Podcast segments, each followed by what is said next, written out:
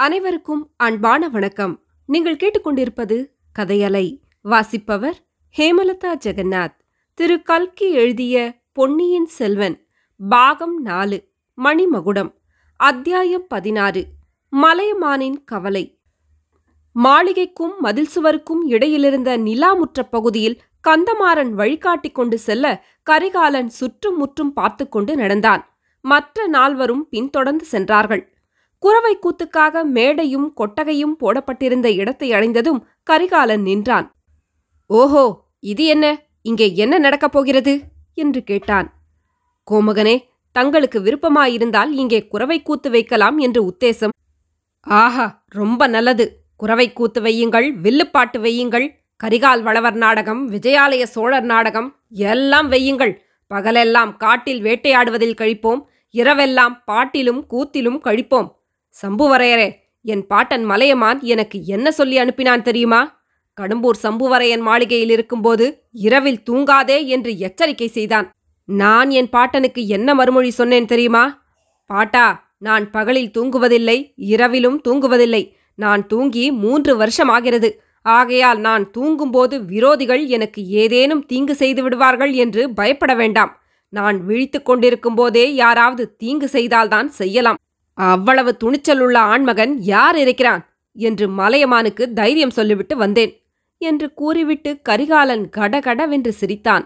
சம்புவரையர் கோபத்தினால் நடுங்கிய குரலில் ஐயா தாங்கள் தூங்கினாலும் சரி விழித்துக் கொண்டிருந்தாலும் சரி தங்களுக்கு எவனும் இந்த மாளிகையில் இருக்கும்போது தீங்கு செய்ய துணிய மாட்டான் என்றார். ஆமாம் கடம்பூர் சம்புவரையர் மாளிகைக்குள் எனக்கு தீங்கு செய்யக்கூடியவன் யார் இருக்க முடியும்? அல்லது வெளியிலிருந்து இவ்வளவு பெரிய மதில் சுவர்களைத் தாண்டி யார் வர முடியும்? யமன் கூட வர முடியாது. கடம்பூர் சம்புவரையர் என்றால் யமன் கூட பயப்படுவானே. அந்த திருக்கோவலூர் கிழவனாரின் வீண் கவலையைப் பற்றி உங்களுக்கு சொன்னேன். வயதாகிவிட்டதல்லவா? சில பேருக்கு வயதானால் மனோதைரியம் குறைந்து விடுகிறது. அடுத்தாற்போல் என் பழுவூர் பாட்டனை பாருங்கள். எவ்வளவு மிடுக்காக நடந்து வருகிறார். அறுபது பிராயத்தை கடந்தவர் என்று யாராவது சொல்ல முடியுமா? என்று கூறி சிறுநகை செய்தான் கரிகாலன்.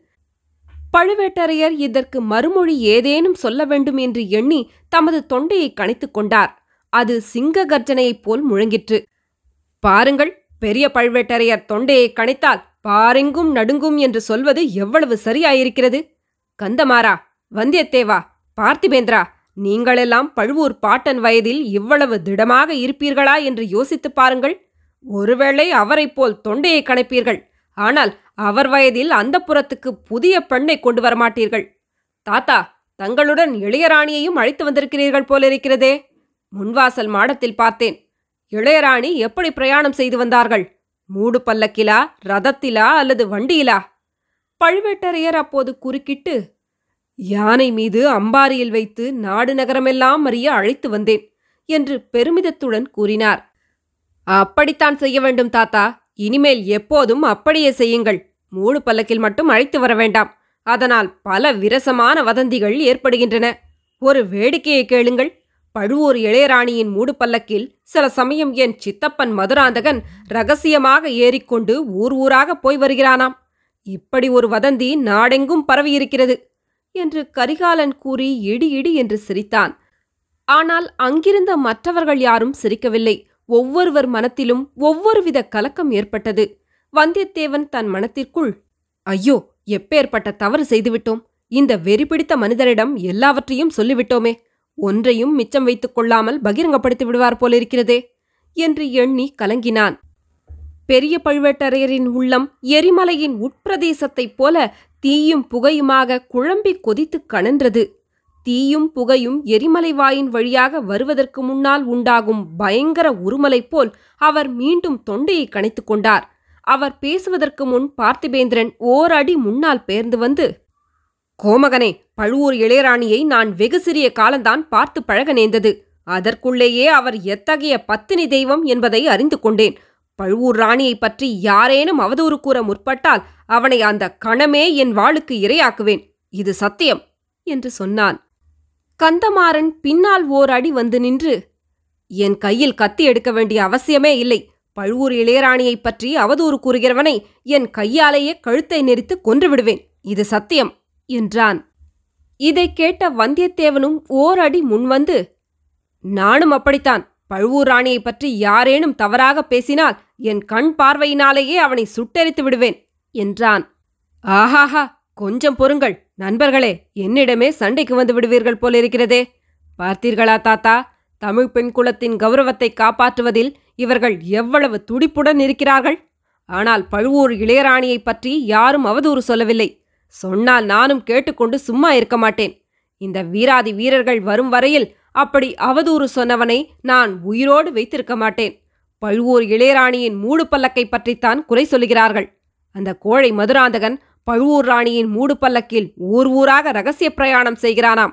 எப்போது ஆண்மகன் ஒருவன் மூடு பல்லக்கில் இரண்டு பக்கத்திலும் திரைவிட்டுக் கொண்டு பிரயாணம் செய்கிறானோ அப்போது இளையராணியும் அப்படி பிரயாணம் செய்தால் சில அனர்த்தங்கள் விளையக்கூடுமல்லவா? கோமகனே பராந்தக சக்கரவர்த்தியின் பேரனும் கண்டராதித்தருடைய திருமகனுமான மதுராந்தகத்தேவர் எதற்காக மூடு பல்லக்கில் பிரயாணம் செய்ய வேண்டுமாம்? எனக்கு ஒன்றும் விளங்கவில்லையே என்றான் பார்த்திபேந்திர பல்லவன். அதன் காரணமும் ஒரு வேடிக்கையான காரணம்தான். மதுராந்தகன் மூடு பல்லக்கில் ஏறிக்கொண்டு ஊர் ஊராக போய் தன் கட்சிக்கு பலம் திரட்டிக் கொண்டு வருகிறானாம். எதற்காக பலம் திரட்டுகிறது? எதற்காகவா? என் தகப்பனாருக்கு பிறகு சோழராஜ்ய சிம்மாசனத்தில் அவன் ஏறுவதற்காகத்தான்.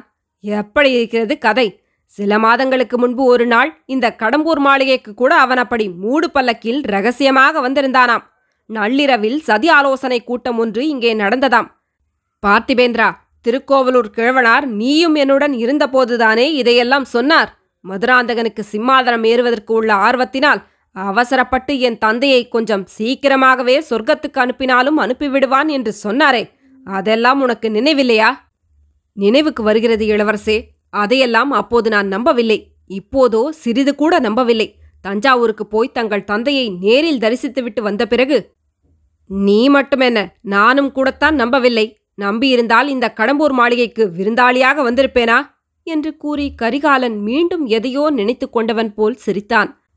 கடம்பூர் சம்புவரையர் தொண்டையை கணித்துக்கொண்டு கோமகனே திருக்கோவலூர் மலையமான் குலத்துக்கும் எங்கள் குலத்துக்கும் நீண்டகால விரோதம் என்பது தங்களுக்கு தெரிந்திருக்கும் என்றார். தெரியாமல் என்ன? அந்த விரோதத்தைப் பற்றி சங்கப்புலவர்கள் பாடியிருக்கிறார்களே. கொல்லிமலை வல்வில் ஓரியை மலையமான் திருமுடிக்காரி சண்டையில் கொன்றான். வல்வில் ஓரியின் வம்சத்தில் நீங்கள் வந்தவர்கள். ஆகையால் அந்த விரோதத்தை இன்னமும் வைத்துக் கொண்டிருக்கிறீர்கள். கோமகனே வல்வில் ஓரியின் சாவுக்கு உடனே பழிவாங்கப்பட்டது. அந்த வல்வில் ஓரியின் உறவினனாகிய அதிகமான் நெடுமானஞ்சி திருக்கோவலூர் மீது படையெடுத்துச் சென்று அந்த ஊரையும் அழைத்தான். மலையமானுடைய முள்ளூர் மலைக்கோட்டையையும் தரைமட்டமாக்கினான். சம்புவரையரே அதியமான் மட்டும் தனியாக அந்த காரியத்தை செய்துவிடவில்லை. என் முன்னோனாகிய சோழன் கிள்ளிவளவனுடைய உதவியைக் கொண்டுத்தான் மலையமான் மீது அதியமான் வெற்றி அடைந்தான். அந்த பழைய கதையெல்லாம் இப்போது எதற்கு?